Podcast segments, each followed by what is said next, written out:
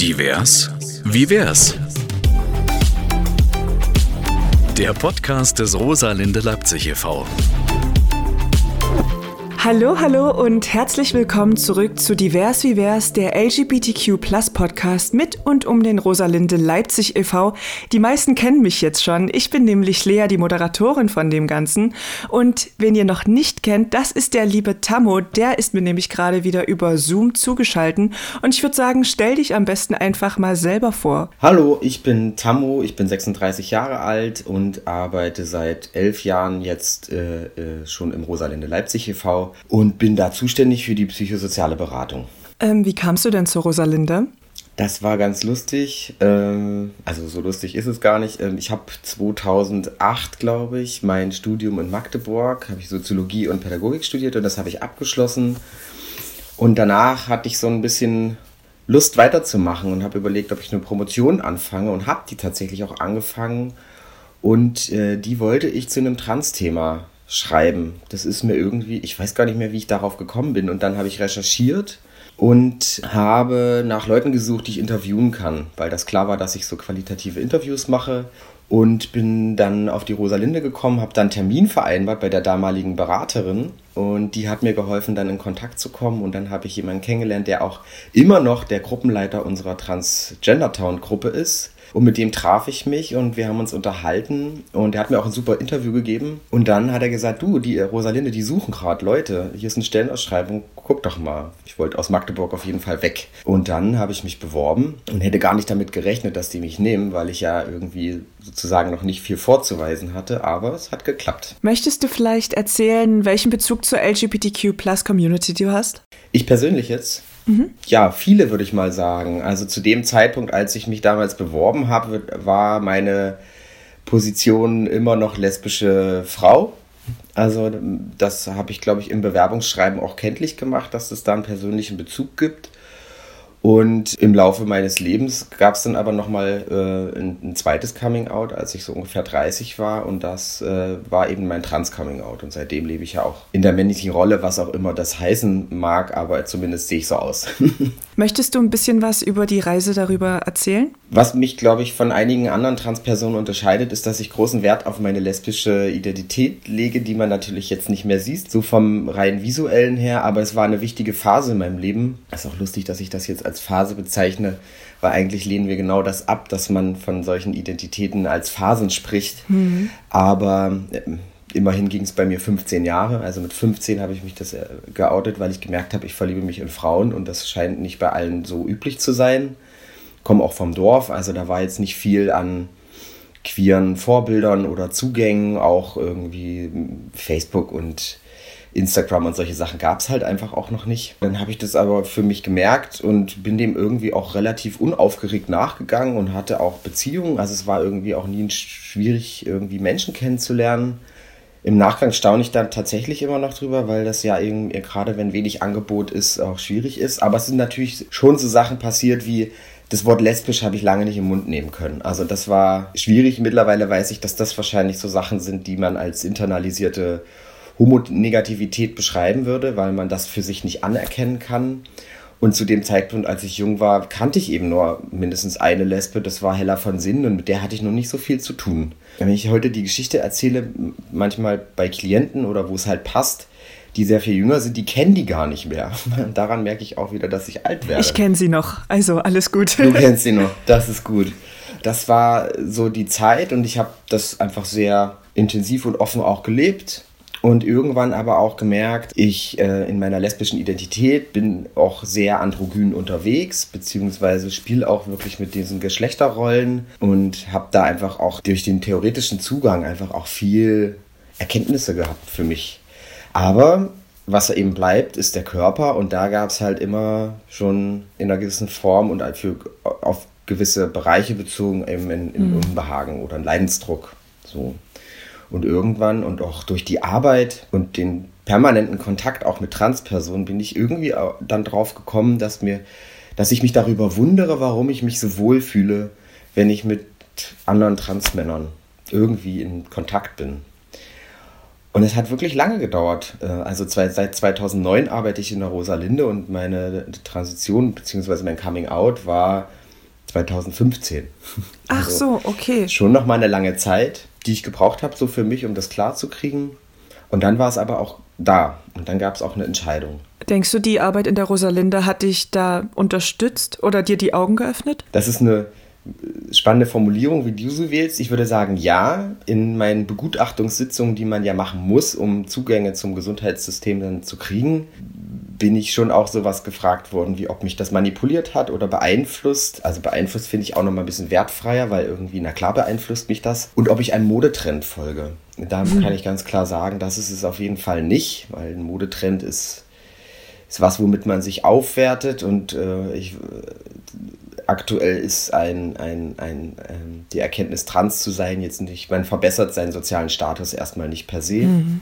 Im Gegenteil, man wird eigentlich, rutscht man in die in, in eine Risikogruppe im Sinne von einer, naja, man ist halt verletzlicher. Ja. Deswegen finde ich diese Modeerscheinungsfrage immer relativ absurd in so einem Kontext. Aber klar hat mich die Arbeit in der Linde beeinflusst und die hat mich unterstützt und die hat mich äh, supportet, weil ich ja von Anfang an wusste, dass mein Arbeitskontext niemals ein Problem sein wird, wenn ich mich da oute. Mhm. Und das gibt auf jeden Fall erstmal, das nimmt eine Menge Angst, wenn man so in das Überlegen kommt, was, was jetzt für Schritte folgen. Das glaube ich. Ich finde es halt interessant. Ich habe natürlich jetzt persönlich noch keine Erfahrung so groß mit Trans, aber ich finde es so krass zu hören, was für Menschen sozusagen in, an diesen Stellen sitzen, wo sich Leute wirklich sagen, ich möchte ähm, das andere Geschlecht annehmen und dann die Frage zu stellen, ist es jetzt, wollen sie einfach einem Trend folgen? Also man setzt sich ja nicht freiwillig dorthin und sagt jetzt, weil man dem Trend folgen will, dass ich jetzt mal einen anderen Namen haben möchte oder mich anders identifizieren möchte. Also ich, ich kann ein bisschen nachvollziehen, woher diese Frage kommt, weil das sehr, sehr sichtbar ist im Moment und wird und seit den letzten Jahren einfach ein Anstieg zu verzeichnen ist von Transpersonen oder nicht-binären Personen oder überhaupt einer Vielzahl von geschlechtlichen Repräsentationen, würde ich es jetzt mal nennen. Und offensichtlich scheint es bestimmte Menschen so zu überfordern, dass sie da glauben oder die Vermutung haben, das kann nicht echt sein. Wo kommen die plötzlich alle her? Da muss doch was anderes dahinter stehen. Aber es ist ja genau das Gegenteil, dass die Gesellschaft viel offener wird und deswegen sich auch viel mehr trauen. Das ist ja jetzt nicht irgendwie genau. ein Sidecut, der jetzt eine Modeerscheinung ist, sondern es ist ja wirklich einfach, dass man sich mehr traut durch die Gesellschaft. Genau, das ist äh,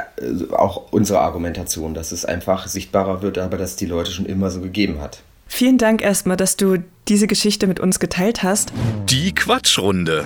Wir wollen mit dir, Tamo, über ein Thema deiner Wahl reden. Was hast du dir denn ausgesucht? Ich habe mir überlegt, dass es doch eine ganz nette Gelegenheit wäre, nochmal über so das therapeutische Setting im Kontext von äh, Transgeschlechtlichkeit zu sprechen, weil das einfach ein sehr großes Thema ist und weil es ähm, zumindest in Leipzig und ich weiß auch, dass es bundesweit eigentlich so ist, dass äh, es wenig Menschen gibt, die da Erfahrung haben, therapeutische Erfahrung haben. Und Leute, die aber den Zugang brauchen, weil man ist ja verpflichtet, eine gewisse Zeit Therapie zu machen, um zum Beispiel eine Mastektomie, das heißt die Entfernung der Brust, äh, bei der Krankenkasse zu beantragen, muss man 18 Monate Therapie vorweisen. Und, Ach. Ähm, und das erstmal per se, dieser Pflichtkontext ist total schwierig, weil man im Grunde ist es kein Geheimnis, dass Psychotherapie auf freiwilliger Basis eigentlich ähm, am wirksamsten ist. Und äh, die äh, Verpflichtung macht es natürlich relativ, also führt es schon ins Absurde, äh, allein durch die Struktur. Und dass es bestimmte Erwartungshaltungen auch auf therapeutischer Seite gibt, wie sich diese Menschen dann, also Transmenschen, dort präsentieren. Und das äh, ist immer wieder Thema auch bei uns in der Beratung, dass da große Ängste herrschen, dass Menschen, wenn sie nicht zu bidär trans sind oder zu sehr leiden oder irgendwas vielleicht falsch erzählen, ne? falsch in Anführungsstrichen, dass ihnen dann das Gutachten oder der Zugang verwehrt wird. Hast du solche Erfahrungen auch schon, also hast du es nur in der Beratung gemacht oder passiert sowas öfter? Es gibt, also in Leipzig ist die Situation von denen, die Erfahrung haben, äh, Gott sei Dank ganz gut, nur haben die eine massive Aufnahmekapazitäten und es gibt halt ewig lange Wartezeiten, bis man dann so drankommt.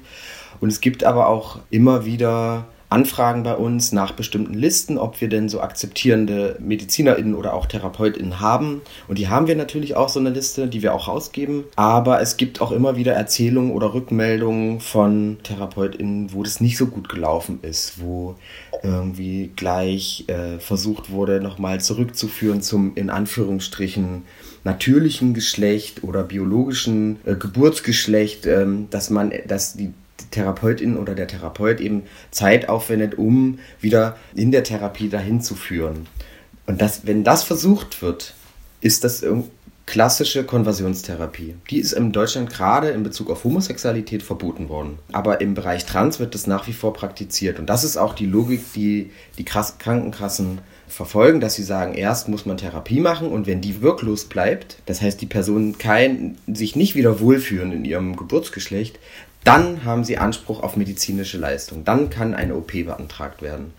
Und das ist eben das Grundproblem. Und was wir aber auch erfahren, um das war jetzt alles eine sehr dramatische Erzählung und die Situation ist auch dramatisch, aber was wir eben auch erleben, ist, dass viele TherapeutInnen sich bei uns melden und dass sie sagen, ich habe hier Klienten, die das betrifft und ich habe jetzt noch nicht viel Erfahrung, ich will mich aber schlau machen. Gibt es denn irgendwie eine Austauschmöglichkeit und gibt es Fortbildungsformate? Und das ist auf jeden Fall was, was wir als Bedarf auch auf dem, auf dem Schirm haben und wo es zum Beispiel in Berlin auch schon eine sehr gute Fortbildung gibt, wo wir überlegen, das auch mal nach Leipzig zu holen, weil wir aktuell auch nicht die Kapazitäten haben, um jetzt noch das sind schon sehr große Fortbildungsformate, die im großen Stil so anbieten zu können. Allerdings stimmt das auch wieder nicht ganz, weil ich vor zwei Wochen mit einem Kollegen zusammen ein erstes Online-Fortbildungsformat für systemische Therapeuten angeboten habe das ziemlich gut gelaufen ist und wo wir natürlich auch nur Themen anreißen konnten. Und da ging es auch erstmal ganz um Queerness im allgemeinen therapeutischen Kontext, das heißt gar nicht transspezifisch. Aber die Rückmeldungen waren total gut und das ermutigt uns im Grunde da auch dran zu bleiben und natürlich dem Bedarf auch was anzubieten sozusagen. Okay, was würdest du denn aber sagen, was sozusagen Verbesserungsvorschläge oder Anregungen für TherapeutInnen oder für das Gesundheitssystem wären? Also nur nochmal, um das klarzustellen, meine Haltung ist nicht, dass Therapie per se schlecht ist, auf gar keinen Fall. Sehr viele Menschen brauchen unbedingt auch eine gute therapeutische Begleitung. Es geht ganz viel auch darum, über Zweifel zu sprechen, über Ängste zu sprechen, über Überforderungssituationen. Die Zweifel beziehen sich, und das zeichnet sich in der Beratung auch häufig ab, gar nicht so sehr auf die Zweifel, ob sie selbst trans sind, sondern eher, was macht das Umfeld? Wie reagieren die? Was ist, wenn meine Familie mich ablehnt? Und das sind ja sehr nachvollziehbare Sorgen, die die Menschen da haben. Und da braucht es eben eine gute therapeutische Begleitung, die empowert und die auch natürlich, wo es ein gewisses Verständnis für die Lebenssituation geben kann. Und wenn ich höre, dass mir manche Klienten erzählen, dass die Therapeutin sagt, sie müssen sich sofort überall outen, dann suggeriert mir das schon, dass es da nicht so ein Verständnis gibt, weil so ein Outing muss man gut durchdenken, weil wenn es einmal raus ist in bestimmten Kontexten, kann man sich ja dem auch nicht entziehen. Also Schule, Ausbildung, Arbeitsplatz ist ein Bereich, der sehr schwierig ist, wenn da ein Outing eben nicht gut klappt, ja, wenn die Person eben dann gemobbt wird oder es Diskriminierung in anderen Formen stattfindet. Familie ist der gleiche Kontext. Da ist es noch brisanter, weil man natürlich auf die Zuneigung und Liebe angewiesen ist und die ja auch nicht aufs Spiel setzen will und gleichzeitig aber sich auch mitteilen möchte. Und die Identität preisgeben möchte, weil ähm, man kann das ja nicht auf Dauer deckeln. Und äh, es gibt so eine Kinder- und Jugendstudie, wo äh, mal geschaut wurde, äh, wie die Zeiten sind zwischen dem inneren Outing, also wann wird es den Leuten für sich selbst erstmal bewusst, und dem äußeren Coming-out. Und im Schnitt vergehen bei transgeschlechtlichen oder gender-nonkonformen Personen fünf Jahre. Und das sind fünf Jahre, in denen die Menschen halt damit alleine sind. Und das sind potenziell auch die Phasen, wo sich psychische Erkrankungen entwickeln können. Äh, nicht bei allen Personen. Es sind ja auch einfach große Ängste, die da entstehen. Genau. Wenn man sich das so ein bisschen bewusst macht, dann, dann und das eben auch aus der therapeutischen Perspektive, wenn man da so eine Idee hat, wie, wie Lebenssituationen aussehen. Und die sind natürlich nochmal sehr unterschiedlich von Person zu Person. Dann kann man natürlich auch ganz anders mit den Menschen arbeiten. Und dass man vielleicht auch genau guckt, sehr an der Person orientiert, was braucht sie. Und das ist eben auch von Transperson zu Transperson unterschiedlich. Und dass man da zusammen dann den besten Weg erarbeitet. Das würde ich mir wünschen. Und ich glaube, dass das viele TherapeutInnen einfach tatsächlich auch so sehen und verstehen und danach handeln. Aber es gibt halt immer noch auch mitunter sehr schwierige Haltungen zu dem Thema. Fragen aus der Community. Und unsere erste Community-Frage ist, was macht die Arbeit in der Rosalinde Leipzig so besonders für dich? Ich fühle mich da unheimlich angenommen und aufgehoben. Mit den queeren Themen gibt es einfach überhaupt gar keine, keinen Diskussionsbedarf was meine Person jetzt angeht. Ich fühle mich da sehr sicher. Ich schätze das sehr, dass wir als KollegInnen, also die Hauptamtlichen, aber auch der Vorstand und auch die ehrenamtlichen Menschen dass wir da in größten Teilen eine klare Linie verfolgen, also dass wir eine ähnliche Haltung zu bestimmten Themen haben, die uns wichtig sind. Da müssen wir nicht wieder in Diskussion gehen, das ist gesetzt. Ob das jetzt der Umgang mit Corona ist oder ob das bestimmte andere Haltungen zu Rassismus oder Sexismus oder solche Sachen sind. Da bin ich sehr froh und nichtsdestotrotz diskutieren wir solche Themen natürlich, aber ich finde immer wieder auf eine sehr konstruktive Art und Weise. Ich glaube darüber, das ist ein Privileg. Da bin ich sehr glücklich drüber. Das ist, glaube ich, nicht selbstverständlich. Und gleichzeitig mag ich es aber auch, dass wir, ich nenne jetzt mal den Begriff rumpelig, dass wir als Team und als Rosalinde immer noch so ein bisschen äh, DIY-Charakter haben, der sich gerade sehr verändert, dadurch, dass wir auch ein neues Corporate Design kriegen und ein neues Logo. Entsprechende Kritik ist auch schon an uns herangetragen wurden und ähm, ich treibe unsere Professionalisierung auch gerne und mit Leidenschaft voran, aber gleichzeitig behalten wir äh, diesen Charme. Und ich glaube, das merkt man, wenn man quasi mit uns enger zu tun hat, was zurzeit natürlich durch die Pandemie nicht gut möglich ist, weil wir ja viele Veranstaltungen nicht machen können und weil wir uns nur punktuell zeigen können, das heißt eben in der Einzelberatung oder über Online-Formate. Aber das wird ja hoffentlich bald auch wieder anders werden und dass alle im Team, also gerade mit denen ich enger zusammenarbeite, auch so ein bisschen so sein dürfen, wie sie sind. Es war so schön zu sehen, sobald du angefangen hast, über die Rosalinde zu reden, hast du so angefangen zu strahlen. Das hat einen gleich mitglücklich gemacht. Es klingt wirklich sehr gut und wir arbeiten natürlich auch sehr gerne mit euch zusammen, weil es einfach so ein schönes Miteinander ist und alle irgendwie wollen einfach, dass sich alle gut fühlen und das macht echt Spaß. Das, das heißt doch nicht, wir haben nie Konflikte, ne? Also klar gibt es auch Ärger und Streit und man, man zofft sich mal, aber wir kriegen uns einfach immer wieder an den Tisch und das, so muss es halt sein. Wir haben ja vorhin schon kurz angerissen, dass du in der Beratung tätig bist. Ähm, was sind denn so deine Aufgabenfelder, beziehungsweise was für Leute kommen denn zu dir und suchen nach Beratung? Also ja, der größte Anteil zurzeit sind tatsächlich Transpersonen selbst, die kommen trans und oder nicht-binäre Menschen die zum Teil ganz konkret schon wissen, was sie wollen und nur fragen, wo kriege ich die Hormone her, wie ist das mit, der, mit den Krankenkassen, wie stellt man die Anträge. Dann gibt es aber auch wieder Anfragen zu, ich möchte mich outen, wie mache ich denn das am besten, können wir uns darüber mal austauschen. Und dann gibt es, wie gesagt, auch von der Intensität, wie oft Menschen kommen, ganz unterschiedliche Formate. Manche kommen einmal, zweimal, dann begleite ich aber Leute mitunter auch über ein Jahr oder länger, weil so eine Transition ja einfach schon lange dauert. Unabhängig von diesem Trans Trans-Thema gibt es aber auch Menschen, die sagen, also ich weiß eigentlich nur, ich bin keine Frau, aber mehr weiß ich gerade noch nicht. Also haben ganz viele Fragen erstmal zur Identität. Dann gibt es viele Angehörige, die kommen, Eltern mit Transkindern, Paare, wo eine Person in der Transition ist. Es gibt auch immer noch klassische Anfragen zu schwul-lesbischem Coming-out. Zu Asexualität habe ich immer wieder Anfragen. Überhaupt äh, Beziehungsführung Polyamorie, also das ist auch ein, Thema, äh, wo Menschen irgendwie auf uns kommen, obwohl es jetzt nicht per se ein queeres Thema ist. Oder wenn Menschen nach Leipzig ziehen und Anschluss an ihre queere Community suchen, da sind wir natürlich auch erstmal der erste Anlaufpunkt und können da ähm, Informationen rausgeben. Du hattest ja vorhin schon gesagt, dass äh, die Leute zu euch kommen. Wie findet denn die Beratung in Zeiten von Corona jetzt statt? Also seit einer Woche ungefähr habe ich die Präsenzberatung in, in unseren Räumen eingestellt. Bis dahin konnte ich im 1 zu 1 Setting beziehungsweise auch zu zweit in dann größeren Räumen und mit Lüftungspausen und Abstand und zum Teil auch Masken äh, die ganze Zeit konnten wir das durchführen.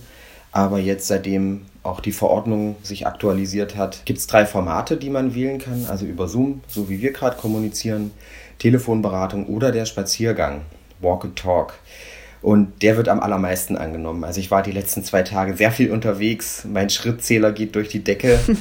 ähm, und ähm, ich habe das Gefühl, die Leute kommen auch einfach gut ins Reden, wenn man draußen ist. Auch Erstgespräche funktionieren sehr gut. Da kann ich nicht, kann ich mich nicht beklagen. Das Einzige, was es, der Nachteil ist, ist halt, dass, wenn es schnell dunkel wird, äh, schränkt es das ein und wetterabhängig ist es natürlich. Aber ich denke, das werden wir im Januar auch so weiterführen und sobald Zahlen auch wieder runtergehen, kann man auch wieder über die Präsenzformate sprechen. Und hast du das Gefühl, dass es teilweise Berührungsängste gibt bei zum Beispiel einem Erstgespräch oder ist es immer sehr offen? Nee, das ist sehr unterschiedlich. Also es gibt Menschen, die sind sehr schüchtern. Da werde ich anfangs immer ein bisschen mehr erzählen, aber so grundlegend ist meine Haltung schon dazu, dass Menschen sich mitteilen müssen und damit ich nicht anfange, wahllos irgendwo reinzufragen. Und dabei kann ich ja auch gar nicht wissen, ob ich vielleicht was erwische, was vielleicht zu nah ist oder zu verletzlich macht oder so. Beziehungsweise das besprechen wir aber auch am Anfang, wenn ich ein bisschen erzähle, wer ich bin und wie das abläuft, dass ich Fragen stelle. Aber dass niemand ja verpflichtet ist, auch auf alle Fragen zu antworten. Da hole ich mir vorher schon auch das Okay ab, aber eigentlich kommen die Leute gut ins Reden. Okay, und unsere letzte Community-Frage ist, wohin genau kann ich mich wenden, wenn ich ein Problem habe oder eine Beratung in Anspruch nehmen möchte? Na, am allerbesten direkt bei mir unter beratung.rosalinde-leipzig.de. Das ist, da kommt alles bei mir an. Per E-Mail bin ich auch am besten zu erreichen. Dadurch, dass ich viel in Gesprächen bin, ist es mit dem Telefon nicht so gut, aber auch über mein Diensttelefon geht es natürlich da ist WhatsApp drauf oder SMS, also auch darüber kann man Termine vereinbaren. Wenn Leute aus dem Umland kommen, dann wäre es natürlich besser, sie wenden sich direkt an die Umlandberatung, an Manuela Tillmanns, die dann zuständig äh, ist, aber wir verteilen das manchmal noch unter uns. Das wäre der, der kürzeste Weg. Einfach bei uns aufschlagen, das kann man machen, aber die Wahrscheinlichkeit, dass ich keine Zeit habe, ist sehr hoch. Okay. Deswegen macht es einfach Sinn, sich einen Termin abzuholen, außer man möchte jetzt nur kurz einen Termin ausmachen. Das geht natürlich auch, wobei ich aktuell davon abraten möchte, einfach aufgrund der Corona-Situation einfach vorbeizukommen. Also da macht es schon wirklich Sinn, eine E-Mail zu schreiben. Wir müssen vielleicht dazu sagen, dass wir den Podcast gerade kurz vor Weihnachten 2020 ja. aufnehmen und da müssten alle Bescheid wissen, warum man jetzt vielleicht nicht irgendwo hingehen sollte. genau, das waren auch schon unsere Community-Fragen. Die Schnellfragerunde. Das sind zehn Fragen, die du innerhalb von kürzester Zeit beantworten musst, die dich betreffen. Nichts Schlimmes, keine Angst. Okay. Aber so schnell und intuitiv wie möglich bitte antworten. Ich versuch's. also, Brille oder Kontaktlinsen? Brille. Federboa oder Krawatte? Federboa. Fisch oder Fleisch? Beides. Sex vor oder erst nach der Ehe? Vor. langer Vorname oder langer Nachname? Nachname. Spieleabend oder Filmabend? Film. Mensch oder Maschine? Mensch. Wein oder Bier? Wein. Duschen mit oder ohne Badelatschen? Kommt drauf an. Worauf? Wo es ist. Bei dir zu Hause? Ah, ohne. Super, vielen Dank. Ich finde es auch gut, dass du das Wort Badelatschen kennst, weil das war echt so ein Ding, wo wir uns dachten, weiß noch irgendwer, was Badelatschen sind? Aber das ist schön. naja, im öffentlichen Schwimmbad würde ich es jetzt nicht ohne machen, aber das, Ja, aber das, das hat ja jetzt eh zu. Also. Ach so. ja, ich denke, allgemeiner. Dann vielen Dank erstmal, Tammo, dass du so viel über deine Geschichte und deine Arbeit in der Rosalinde geredet hast. Wir beenden damit die vierte Podcast-Folge von Divers? Wie wär's? Mehr Informationen gibt es auf rosalinde-leipzig.de und auf unseren Social-Media-Kanälen.